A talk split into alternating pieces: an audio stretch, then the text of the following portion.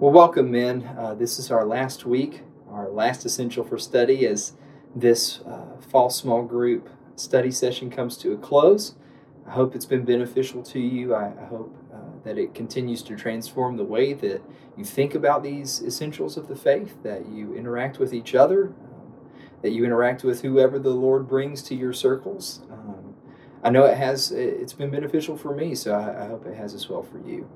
Our essential today um, that we're going to look at is taken from the Great Commission in Matthew twenty-eight. It also talks a little bit uh, about some text from Ephesians two. So since we've already looked at Ephesians two, we'll camp out today primarily in Matthew twenty-eight. So let's take up and read um, from the bulk of our essential text, which is Matthew twenty-eight, verses sixteen through twenty in the Great Commission. Now the eleven disciples went to Galilee, to the mountain to which Jesus had directed them. And when they saw him, they worshipped him, but some doubted.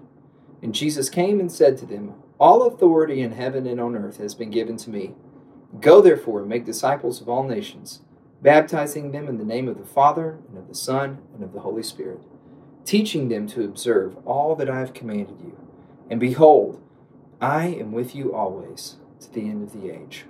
Let's pray. Lord, pray that you would give us uh, this gospel goodness and boldness to take your word forth, Lord, as we stand firm on your promises, Lord. May we receive them afresh today as we study this last essential of our faith. In Jesus' name we pray. Amen. So this begins, our, our section begins with some historical context about where the disciples were going with Jesus after his resurrection and appearances. He's taking them up to the mountain that he would then um, ascend from, and he gives them one final charge, one last word before he goes up uh, to take his seat at the throne in heaven. Uh, he establishes the authority for giving the command. We see this as a preface in verse eighteen. And this immediately draws our minds back to uh, another place in the Scriptures, in the giving of the Ten Commandments. Before God commanded his people, Israel, to obey his law, he give, he gave them a preface. And he said, I'm the God who brought you out of Egypt, and now I command you to do these things. Well, Jesus is doing a similar thing here. In this preface, in verse eighteen, he establishes the authority and also gives us a great uh, comfort to go forth and to take this command.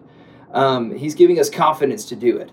He's saying in verse eighteen, read with me, Jesus came and said to them, All authority in heaven and on earth has been given to me. Christ rules and he reigns even now from his throne in heaven. He holds all authority in heaven and on earth. He's all powerful over all creation.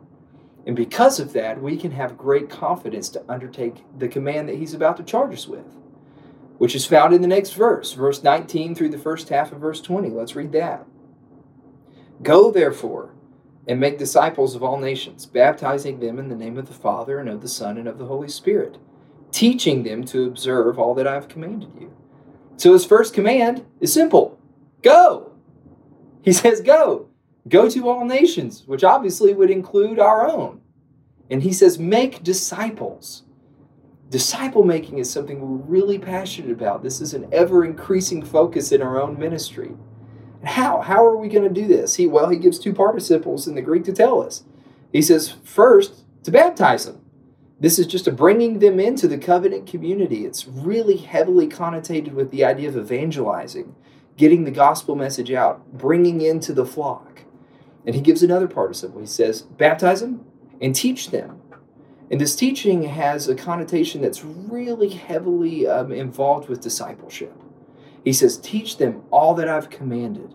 And John fourteen twenty-six um, is another verse that comes to mind. And it teaches us that the Spirit helps to bring to remembrance all the things that, that Christ has taught. It's the same Spirit that's promised to give us words when we're in distress, from Romans. So he says, go, make disciples. How do we do that? We evangelize and we teach. Those are the two things he's, he's given us. So he's given us the preface of his own authority to command us to do things, and then he's given us our command. But he also gives us assurance to follow through with what he's commanded. Let's look at that. This is the last half of verse twenty. And behold, I am with you always to the end of the age. He's with us to the end of the age. And th- this is just a really great Greek way of saying that he's with us forever. Remember that he reigns now as king over all creation. He's been given all authority. And therefore his mission cannot fail. If he reigns with all power, if he's given us the command to go, and he has all authority over all of creation, that which he sends us forth to do cannot fail. The God who has ordained the end has also ordained the means. That's a great saying that we need to chew on. So, so let's unpack that for just a second as we apply this last assurance. God has ordained the end of salvation for his elect, and he's also ordained the means of achieving that end through evangelism and discipleship, and that's what we see here. That's why it can't fail. He's ordained both ends, and he's entrusted us with that mission. So that's what gives us confidence. That's what gives us boldness to take it forth, because we know he's transformed our own hearts, and now he's called us to enter into that mission of reconciliation as he reconciles all nations unto himself. So let's remember that as we take up that call, we do so with the promise that he's all-powerful and he'll always be with us. May that give us great boldness and confidence to take up our call as men in this world. And I want to give you one final word as a takeaway um, as we finish our study of the essentials. And that's the idea that orthodoxy should always lead to orthopraxy. These are fancy words. Orthodoxy is just right belief. Orthopraxy is right practice. They must come together. Otherwise, James teaches us that we have a dead faith unless the things that we believe spur us to action. And that's why this essential is essentially placed where it is. It's intentionally done so. We've studied six previous statements of orthodoxy, and now it's time to respond to those things with action, with right action, with orthopraxy. So may the essentials of our faith that we've studied then give us a greater love and understanding of the Lord and his word, as well as a greater boldness to take up our call, to be gospel-shaped men who long to impact others with that good news. And may we do so with great confidence and boldness, knowing that Christ is all-powerful and he's promised to be with us forever as we go forth to evangelize and make disciples wherever he calls us. Amen. Let's pray to that end. Lord, I pray that you would give us great confidence and boldness. Lord, that all authority has been given to you, God, and, and because of that, you've called us now and commanded us to go wherever you would lead us, to make disciples, God, to, to evangelize, to equip, to walk with each other day in and day out as we strive towards you.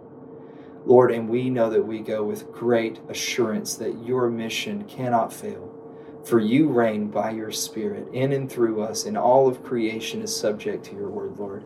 What great confidence as we go forth to spread the good news of the gospel, Lord, and to look forward to that day when all things will be accomplished as you reconcile and we stand with you forever, with those around us from all nations, tongues, tribes, people. Lord, may you bring that day in haste. Until then, give us great confidence and boldness. We go forth in your name for your sake. Amen.